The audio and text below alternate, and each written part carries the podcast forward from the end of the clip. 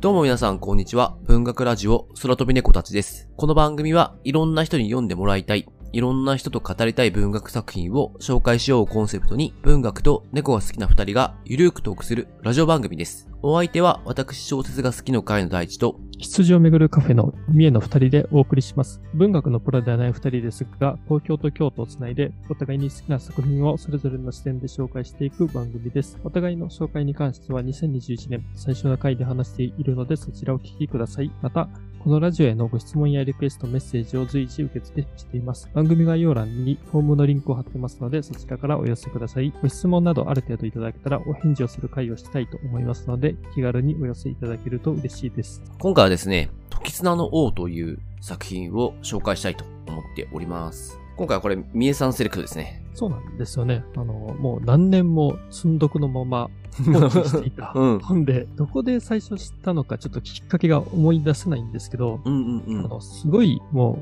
う名作 SF として、あの、紹介をおそらくされたことがあってですね。で、頭の片隅に、あの、すごい、これはすごい SF 作品だっていうのが、もう、なんか、インプットされた状態で、あの、読みたいなと思いつつ、と時間が経ってしまっていたんで、まあ、今回、ちょっとラジオで何紹介しようかなという時に、ついに読んでみようかなと思ったというところですね。うん私も作者の小川一水さんは存在してて、時綱の王っていう小説もですね、多分自分の読書会で一回は確実に紹介されてたので、もうめちゃくちゃ印象に残ってます。で、えっと、面白そうだなと私も思っていたので、あ、なるほどという感じで、もう、あの、三重さんから提案があってすぐ乗りましたね。なんかね、あらすじの段階ですごい、うんうんうんなんかロマンがあるっていうか、うんいいですよね。そうだね設定がめっちゃいいっていう。なんか間違いのない設定を置いてますもんね。そうですよね。で、読んでみたらもう完全にドエンタメ作品で、もう私なんか結構、最近ちょっと仕事忙しかったんですけど、まあ移動の合間とか、えー読んでる時にもうぐいぐい読んじゃったんで、結構こう仕事が忙しくてもですね、あの面白いからこう読読めるような作品なんじゃないかなと思ってます。あ確かにそれね、めっちゃ思いましたね。うん。うん。今回ね、同じ日に、停電の夜にという作品もね、前回紹介したのも、この二つの作品を、まあ、同じ時期に読んでたんですけど、もうね、時砂の王は息抜きにめっちゃ最適な。本で、そうですよね。で、停電の夜にはね、ちょっとあの読むときに、まあ余裕があるときにね、なんか読むのに適してるかなと思ったんですけど、もう時砂の王は、ね、逆に忙しいときとかに、まあ本当にね、リフレッシュできる本ですよね。うん。読みやすいし面白いしってとこで本当いい小説でしたね。じゃあちょっと署名行きましょうか、皆さん。うん。じゃあ、今回紹介するのは、小川一水さんが書いた時砂の王になります。早川文庫からえー2007年に出版されています。あ、そうか、もう2007年なんですね。結構前なんだ。ううんん。結構ね、経ってますよね。読んでますね。じゃあちょっとあらすじを私の方から。邪馬台国の女王、卑弥呼を救った使いの王は驚くべき物語を語る。2300年後の未来、謎の戦闘機械軍により地球は壊滅。人類の完全殲滅を狙う機械軍を追って、彼ら人工知性体たちは絶望的な時間速攻戦を開始していた。そして3世紀の邪馬台国こそが全人類の存亡をかけた最終防衛戦であると。えー著者初の時間 SF となっております。ね、時間 SF ということですけど、うんそういえば、あの、ラジオで、あの、うん日本の SF を取り上げるのは、えっと伊藤計画さん以来に、あ、そうですね。うんうんうん。結構海外のね、SF は最近、あの、まあ、3体とか、えっと、他にも、こうしてあなたたちは時間戦争に負けるとかいうのをうん。取り上げていたんですけど、ちょっと日本の SF は久しぶりになります。うん。で、あの、小川一水さんは、あの、90年代からもう小説は書かれていて、で、代表作としては、あの、天命のしるべという、あの、シリーズをえー出されていて、まあ、これも2、3年前に完結したと思うんですけども、うん。まあ、あの、本当に壮大なスケールの、えっ、と、SF で、で、まあ、ただこれもあの、読めてはいなくて、ちょっとあの、小川一水さん、えっ、と、もうちょっといろいろ、あの、本当は読みたいなと思ってるところであるんですけど、まあ、まず今回、ラジオでは、この一冊完結ということで、時砂のを、え紹介したいなと思いました。ああとは、ネットで調べると、なんか2012年ぐらいのあのニュースで、あの、この時砂の王がハリウッドで映画化するんじゃないかという情報もあったんですけど、ちょっとその後、音沙汰がないので、映像化の話とかどうなってるのかなっていうのはなるほど。気になりますね。うん。結構ね、なんか映像化して面白そうな作品だなとうんうん、うん。思ったので、これそうですね。確かに。あの、話の流れからすると、こう、映画2時間にいい感じに収まりそうなうん。感じですよね。そうですよね。うん。ただね、弥生時代と未来の ということで、なんかめっちゃね、お金かかりそうですよね。確かに。二つの世界作んなきゃいけないもんな。そうですね。確かにそうですね。じゃあ、この時間そこ SF ですけど、行ってみましょうか。うん。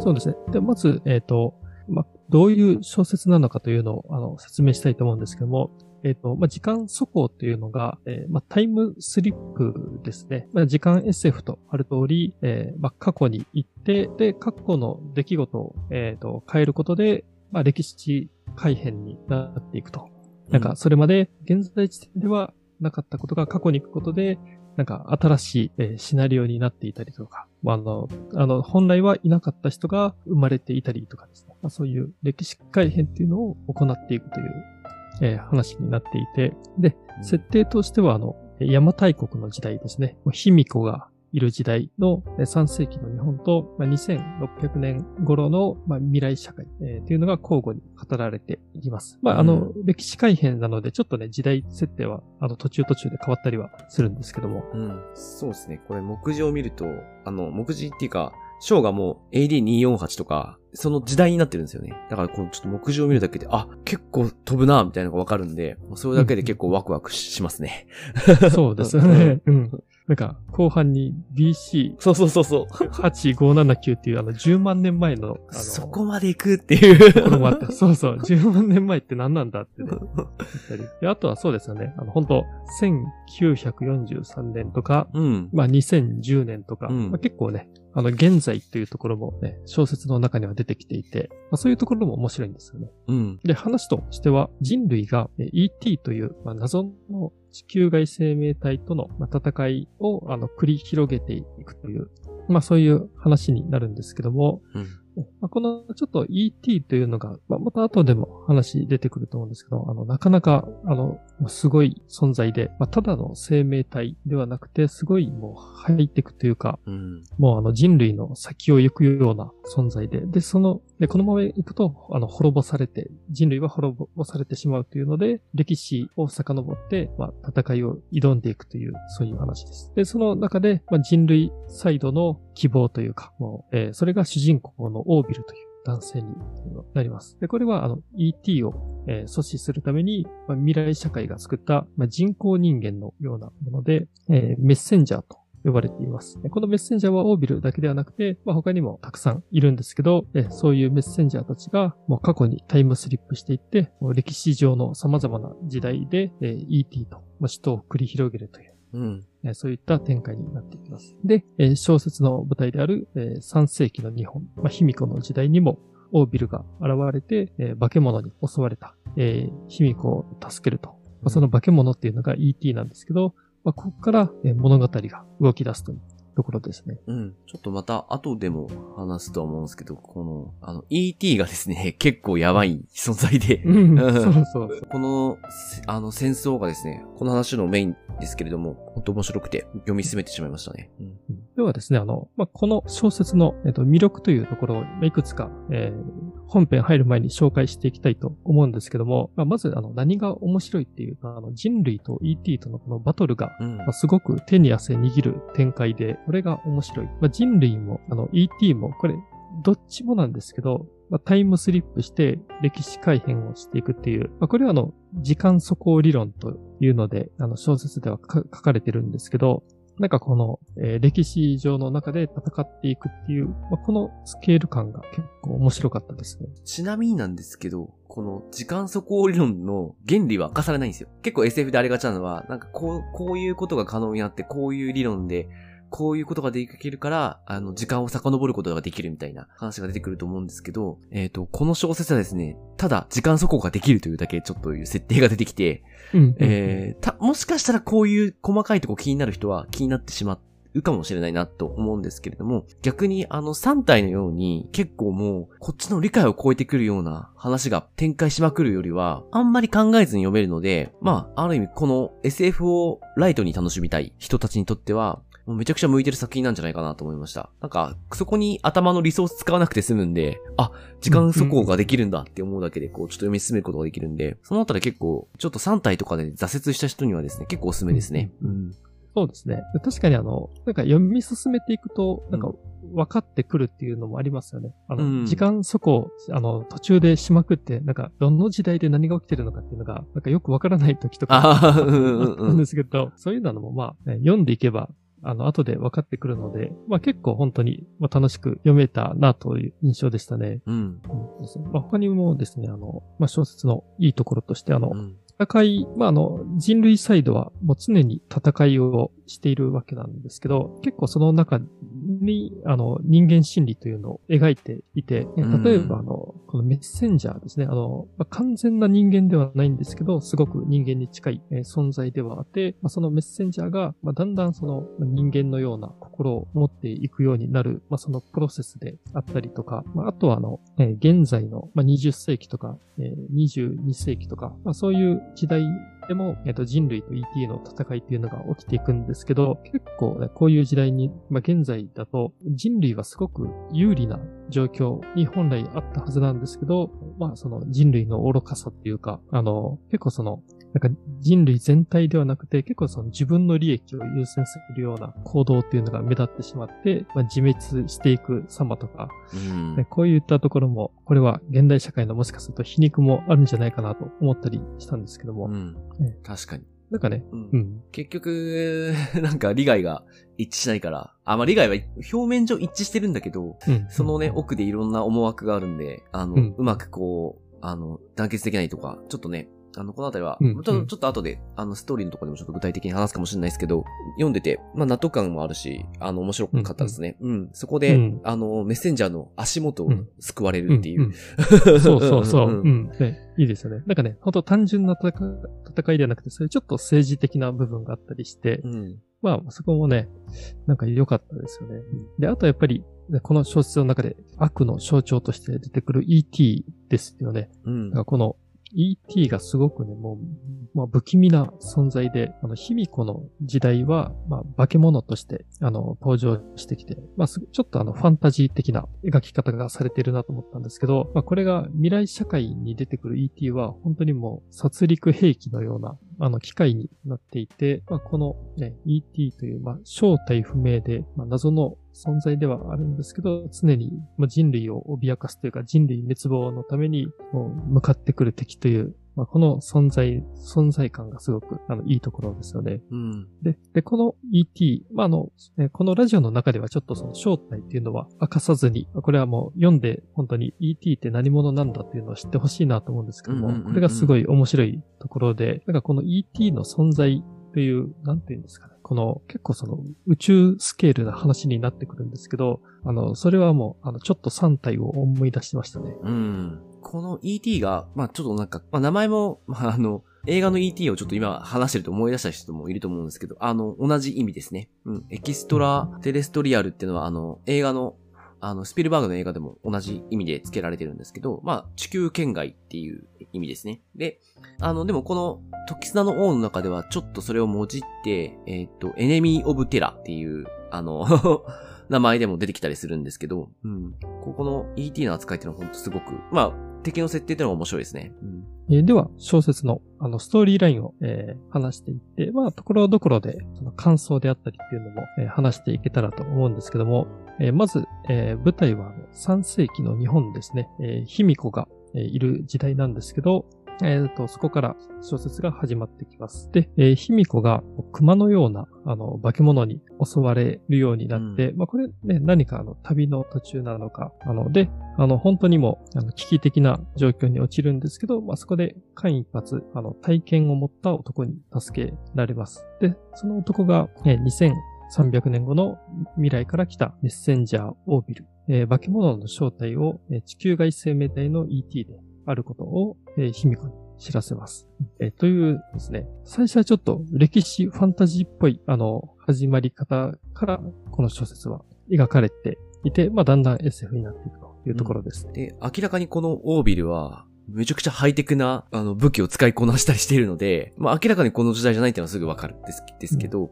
で、えっと、まあ、それに対してちょっと卑弥呼が、使いの王という形で解釈します。まあ、オービルもそういう話をするんですけど、で、このあたりちょっと後の話とも繋がってくるんですけど、オービルはやっぱこの時代の人たちを、なんていうか、協力を得るためにですね、まあ、実はいろいろ画策をしていって、誘導してたんですけど、まあ、その中で、あの、もちろんいろんな歴史的な事実をあの、インプットされているので、ここで彼ら、この3世紀の人たちが、自分にこう従ってもらえるような形っていうのを取るために、使いの王という形を取ります。えっと、これはなんか、なんですかね、邪馬台国とかそのあたり、この時代の日本で、こう、信じられてる、えっ、ー、と、聖書みたいなものがあるんですよ。同じ話が、部族というか、あの、国が違っても、邪馬台国だけじゃなくても、どこ行っても同じような話、まあ、中国も含めてなんですけど、話が、こう、信じられていて、で、なかなかそれって、え、な、あの、言語が違う、ちょっと言語が違うのに同じような話が出てくるっていう状況になっていて、その中に出てくるのが、まあ、使いの王とかっていう話になってくるんで、あの、オーベルはですね、もう、いともは簡単にこの時代の人たちの、え、あの、協力を得ることができるっていう状況を作ってます。まあ、これちょっと未来の話とちょっといろいろ繋がっていくんで、まあ、ちょっと後でもうちょっと触れたいと思います。うん。うん。だからね、そういうちょっと、なんか伝説上の、ことが実際に起きたみたいな、ね、ねあの、展開になってくるんで、結構ね、なんか最初の方ワクワク、うん、まあしながら読んでましたね。うん。まあそうしてあの、まあここで、えー、小説始まって、まあ比較的すぐ卑弥呼がオービルと出会うんですけど、で、次にあの、えっ、と、オービルのまたパートをですね、ちょっと未来の社会に話は飛ぶんですけど、うん、それが2300年後のえー、未来、2600年ぐらいですね、西暦で言うと。で、その時、あの、地球はすでに、あの、ET によって破壊されていて、うん、えー、まあ、人類は、あの、トリトン太陽系中数符という、えっ、ー、と、まあ、惑星ですかね。あの、まあ、地球じゃないところを拠点としています。で、オービルも、あの、そこで、まあ、誕生しています。で、えっ、ー、と、オービルは、まあ、まあ、人類が作った、まあ、人工人間みたいなものなんですけど、まあ、ET との、えー、まあ、まず ET との戦いの歴史っていうのを聞かされて、で、えっと、ET というのは、あの、戦闘機械で、もう人類の根絶が目的であって、で、その創造主は人類の一人の可能性も否定されていないが、太陽系外の存在と、まあ、見なされていると。うん。そうですね。で、えっと、これ、人間たちがこう生き延びてる場所っていうのは、まあ結構太陽から離れた場所で、で、この ET たちっていうのは太陽の熱による、あの、熱源をエネルギーとしてるので、そこまで行くとですね、だいぶ彼らの活動がしにくくなるので、こう、人間が結構戦いやすい環境になる。まあ人間たちも、あの、太陽から離れるんで結構エネルギーを生み出すのが難しくなるんですけど、そういう状況でちょっと、こう、ぎ、まあギリギリのラインで今戦ってるっていう状況ですね。ここで急に人工知能の視点から話が始まって、このえっと、オービルだけじゃなくて、まあ、たくさんのメッセンジャーが生み出されて、あの、彼らを、まあ、教育していくシーンとかも描かれて、結構このあたり面白いですね。うん。そうですね。だから急にね、宇宙の話になったかと思えば、そういう人工知能のような、なんか高度知的生命体ですかね。うん。のね、なんか存在の話になったりして、もう本当に、もういかにも SF な展開に、なっていくんですけども。で、話としては、あの、人類は ET に、まあ、地球から今、あの、木星圏までは制圧されていて、で、ただ、その後、あの、40年ぐらいの時間をかけて、え今度は人類が恒星に移ろうという、まあ、ちょっと、あの、未来社会の中での転換期を、あの、迎えていて、で、その中で、えー、オービルは、まあ、人類に勝利をもたらすという命令を、受けて活動をしていきます。で、えっと、さっき話があったように、あの、オービルのようなメッセンジャーっていうのが、あの、すごく高度な知性体であって、で、あの、自分が何者であるかっていうのをすごく哲学しているんですよね。なんか単純にその戦いだけをしていくとか、命令に従うとか、そういうわけじゃなくて、まあ、自分が何のために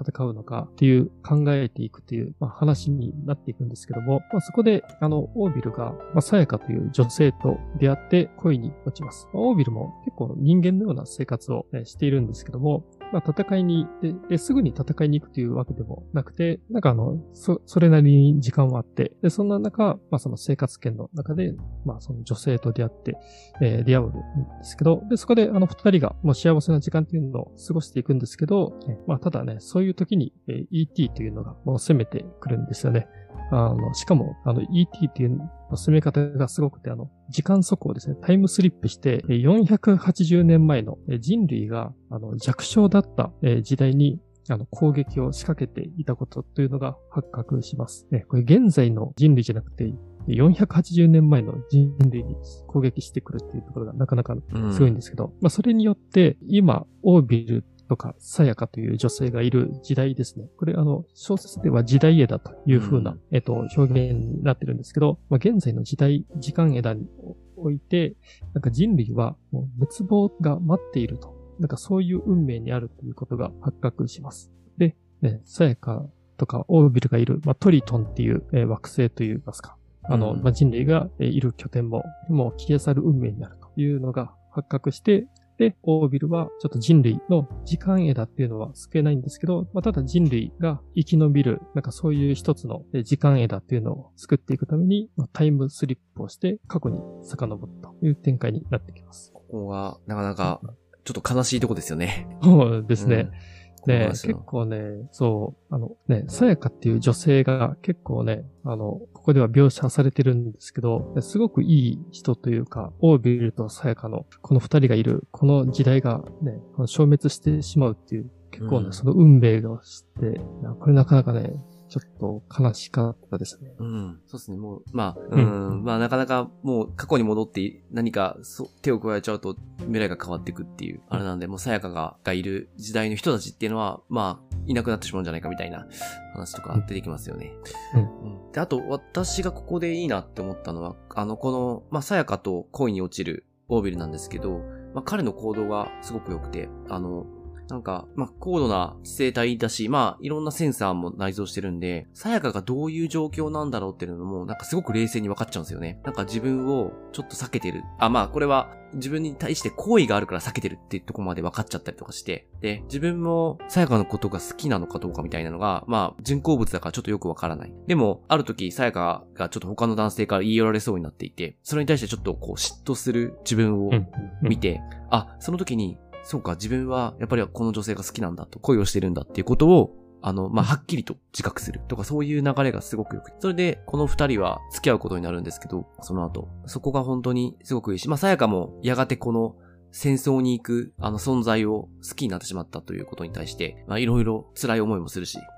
うんあ、でも、この時代はこういう知性体との恋愛は結構なんていうか、広く認められているというか、なんか一般的になっている時代でしたね。うん。うん、そうですね。うん、なんか、メッセンジャーそれぞれも、まあ、自我があって、結構個性があるんですよね。オービルは、このさやかと出会ったことで、まあ、自分が何者なのかみたいなところが、あの、芽生えてきたと思いますし、ままた別のメッセンジャーは、また別の、うん。まあ、この恋とかではなくて、何かもう別の出来事によって、その自分の存在や意義っていうのを確認できたりして、うん。うんこの辺も、うん確かになんか面白かったですよねう。ん。あの、他にもアレクサンドルっていうメッセンジャーの話がここで描かれるんですけど、あの、うん彼の話もすごく面白くて、まあ、このあたりこのメッセンジャー、同じように生み出された彼らですけど、ちょっと個性みたいなのがそれぞれあって、うん。すごく面白いくなってますね。うん。じゃあちょっと話を先に進めますと、章で言うと1章、2章、3章目に当たるんですけど、またちょっと卑弥呼の時代に戻ります。で、この卑弥呼は、まあ、オービルの話を受けて、まあ、使いの王の話を受けて、戦わなくてはいけないということで、この自分の国とか、まあ、他の、まあ、他の国からもこう援軍が来たりするんですけど、この ET、もののけ ET との決戦を、あのーやっていく必要があるということを周りに話していきます。えー、まあ実際にその中ですね、あちこちでこの化け物、まあ ET が現れ始めて、オービルが対応したりとか、オービルのこの指示に従って兵士が対応したりとかして、ちょっとこう、戦争が始まってきますね。で、オーベルはまあこれまでの人類と ET の戦いで、この人類のなんていうんですかね、あの自分たちの利益のことしか考えない行動により、人類としてのえ意思統一が取れなかったり、またこのメッセンジャーたちの足を引っ張ってしまって、結局ですね、救えなかった多くの敗北をですね、これまでしてきたということを語ります。まあ具体的に言うと、えー語られるのは2000、えっ、と、2119年か。割と今の現代からちょっと遠い未来だと思うんですけど、まあ ET がこう襲い出し始めた時の時ですね。の時の時代の時、もう国がなかなかこうまとまらなかったとか、あえてこう戦争中で大きな戦争が起きてる時に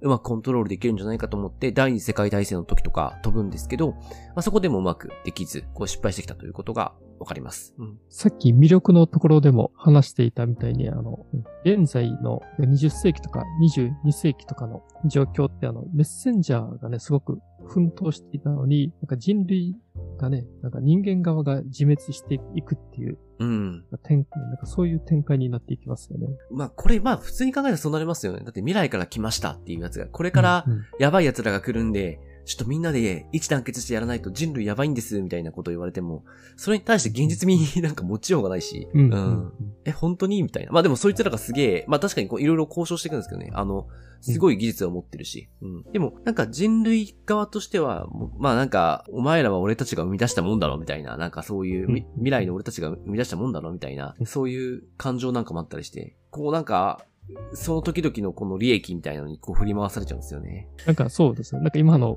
コロナの社会で、うん。ね、なんか世界中で統一できれば楽かもしれない。やっぱりね、それぞれの国ごとに事情があって、まあ、なかなかね、あの、そうはならないっていうのも、なんか通じてるかもしれないと思いますね。うんそうっすね。この3体みたいにもう目の前に3体人が現れないと、なかなか結束、うん結束しないんじゃないですかね。人間は。そうそうそうはい。うん。ちょっと思いましたね。うんそうですね。あ、でもね、小説の中でも実際ありましたけどね、もうあえて、うんね、ちょっとその敵を表に出させて、うんうんうんまあ、人類の結束を図るっていうのもね、うんあ、そうなんですよね。このメッセンジャーが、この、まあ、お、まあ、オーベルなんですけど、まあずっとうまくいかなかったことを、あの、ずどんどんどんどん学んでいって、この邪馬台国の時代まで戻った時には、うん。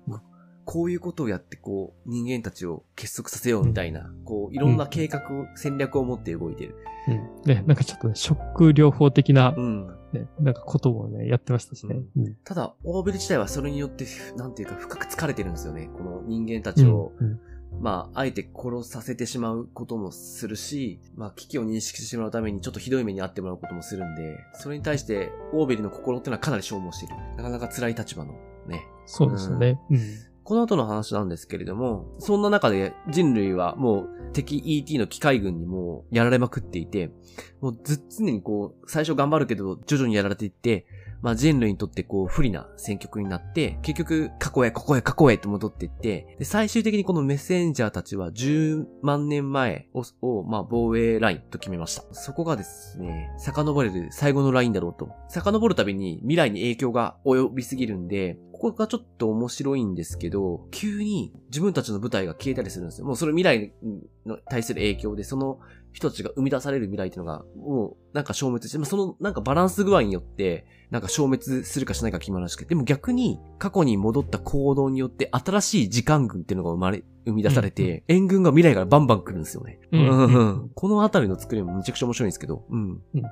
あ、そういう、あの、ET との攻防のギリギリのラインが10万年前だろうというちょっと計算をして、ここが最後の防衛だということで決めて戦います。オービルと、まあ一部、オービルがですね、あの、メッセンジャーたちに、まあ、この我々がこう生きている時間軸、時間栄だっていうのは見捨てることができないという話をして、彼らはですね、ちょっと10万年に行く前に、なんとかちょっと戦わせてくれと言って何人か希望者、希望したメッセンジャーだけで戦いを繰り広げるんですけど、まあ、結局なかなかうまくいかなくて10万年前に、あの、みんなと合流してしまいます。ここもなかなか大変なんですけど、あの、その参加しなかったメッセンジャーたちは、もうパッて移動しただけなんですけど、オーベルたちはもうずっと戦ってきて、そこにたどり着くんで、もうめちゃめちゃ疲労してるっていう、あうんの、うん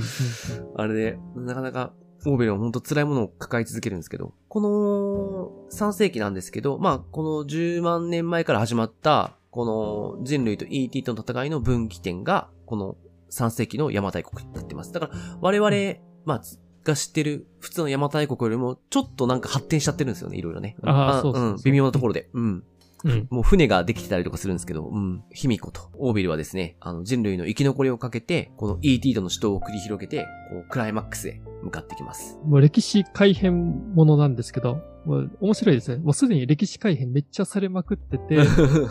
卑弥呼の時代っていうのがもう本当最後の最後のもうね、やり直しが一切効かない。うん。で、これに勝った方が、まあ、人類が勝つか ET が勝つか、勝った方がね、もう、あーだけが生き残るっていう、そういう極限状況だったっていうね。うん。うんここに来るまでオービルは一体どれぐらいの時間を過ごしてきたのかっていうのがね、ねやばいよね。そうですよね。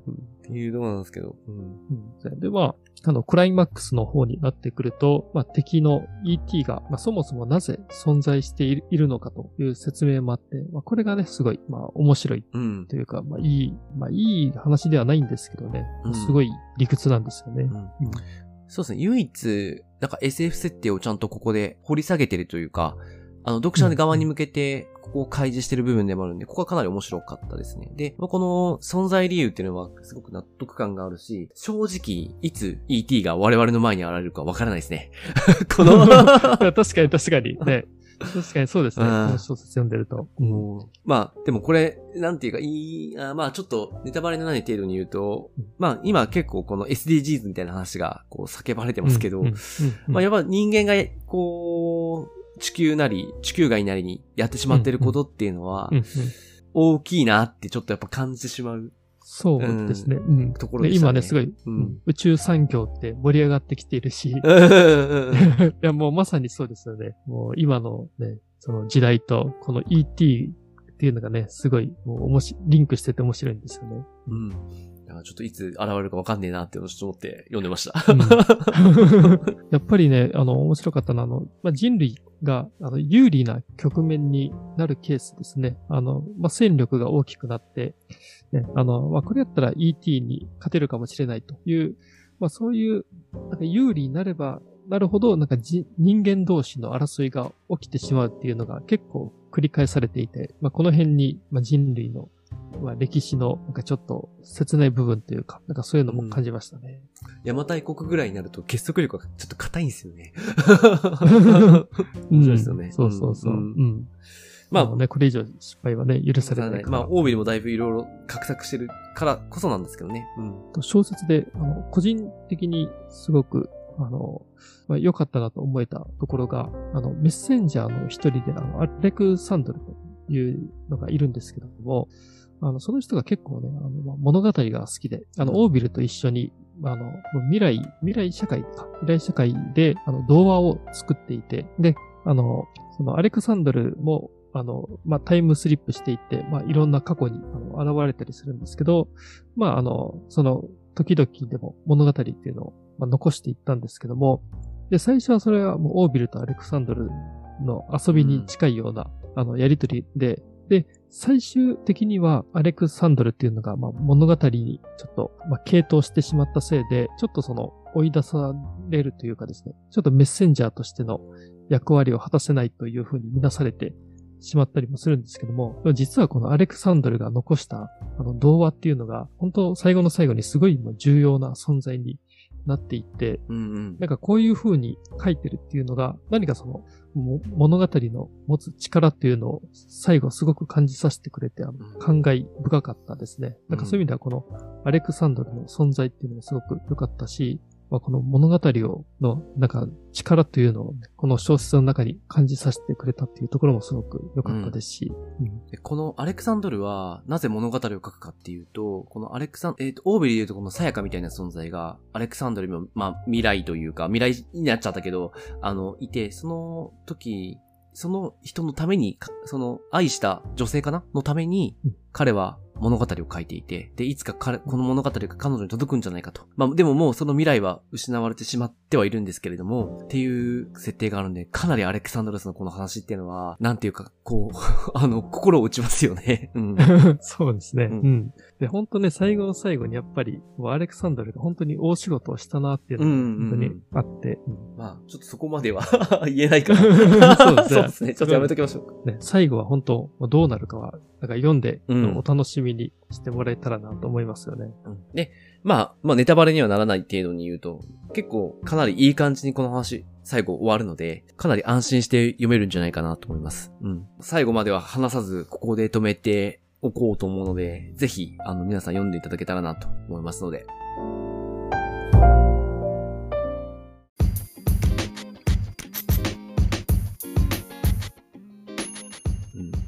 でちょっと感想とどんな人に読んでもらいたいか話して終わりにしたいと思います。そちら私の方から。まあ私自身ちょっとこれ結構忙しい時期に読んでたんですけど、まあそういう時にですね、何か読みたいなっていう気持ちを抱くというか、なかなか本好きだと忙しくて本は読めないっていう状況がストレスになると思うんですよ。そういう時に、えー、読むのは結構おすすめですね。かなりサクサク読めるし、まあ面白いから結構ストレス発散にも単純にもになりますし、あとこう移動中だけでも十分読めるあの内容ですね。うん。あの話が、まあそんなに、まあ複雑そうにちょっと聞こえたかもしれないですけど、まあそこまで、なんていうか読みにくさみたいなのはないので、かなり細切れに読んでもだいぶ面白いと思います。楽しめると思います。で、SF って言ってもですね、こう、独特の設定の難しさや理解しなきゃいけない部分っていうのは、まあ、あんまりないので、かなり読みやすく、えっ、と、ライトで、そういう小説を読みたいって人にもかなりおすすめですね。ちょっと SF ってだけで聞き嫌いしなくてもいいかなと思います。で、あの、登場人物が結構かっこいいんで、まあ、オービルはもちろん、あの、卑弥呼もいいし、さっき出たアレクサンドルもですね、めちゃめちゃいいんで、多分推しキャラってのが出てくるんじゃないかな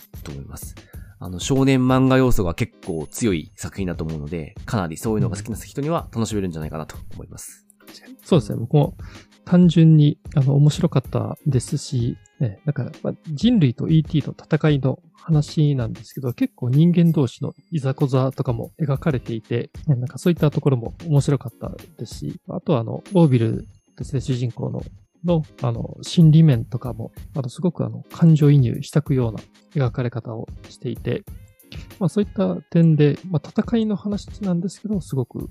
もうなんかドラマがあって良かったです。で、えっ、と、あとはやっぱり ET の存在がもう悪の不条理という感じがして、まあこのね、やっぱり存在がすごく面白かったです。ね、純粋な SF というより、まあ、あの、ファンタジー要素もあるので、まあ、エンタメが好きな人は本当に、もう設定もね、あの、すごく、もロマンのある設定なので、もう楽しめるんじゃないかなと思います。さあ、今日は、ちょっとそんな感じで、トキスナの王をお送りしました。じゃあちょっと次回予告して終わりたいと思います。えー次回はですね、えーまた番外編を、ちょっと番外編ちょっと多くて、あれなんですけど、また番外編をちょっとお送りします。で、またちょっとゲストに来ていただくことになりまして、えーちょっと3回連続番外編ゲスト会になっていて、なかなかちょっと、空飛び猫たち、なんか、こう、いろんな人と、あの、話ができるようになってきて、すごい、ちょっと楽しみになってきてます。でそうですね。なんか、交流を楽しんでますね、最近。最近ね、ちょっとリスナーを置いてけないように気をつけながら頑張りたいと思うので、ですねぜひお楽しみにしていただければと思います。あ、で、ゲストはちょっと聞いてからのお楽しみということで、よろしくお願いします。はいじゃあ、番組の感想やリクエスト、またこのラジオを聞いて紹介された本を読みました。読み返しましたなどございましたら、ハッシュタグ空飛び猫たちをつけて、えー、教えていただけると大変嬉しいです。Twitter やインスタの DM や投稿などでお待ちしております。えっと、メッセージフォームを番組情報欄に載せておりますので、そちらから直接いただいても大丈夫です。えー積極的に拡散、共有していただけると助かります。ではまた来週。ありがとうございました。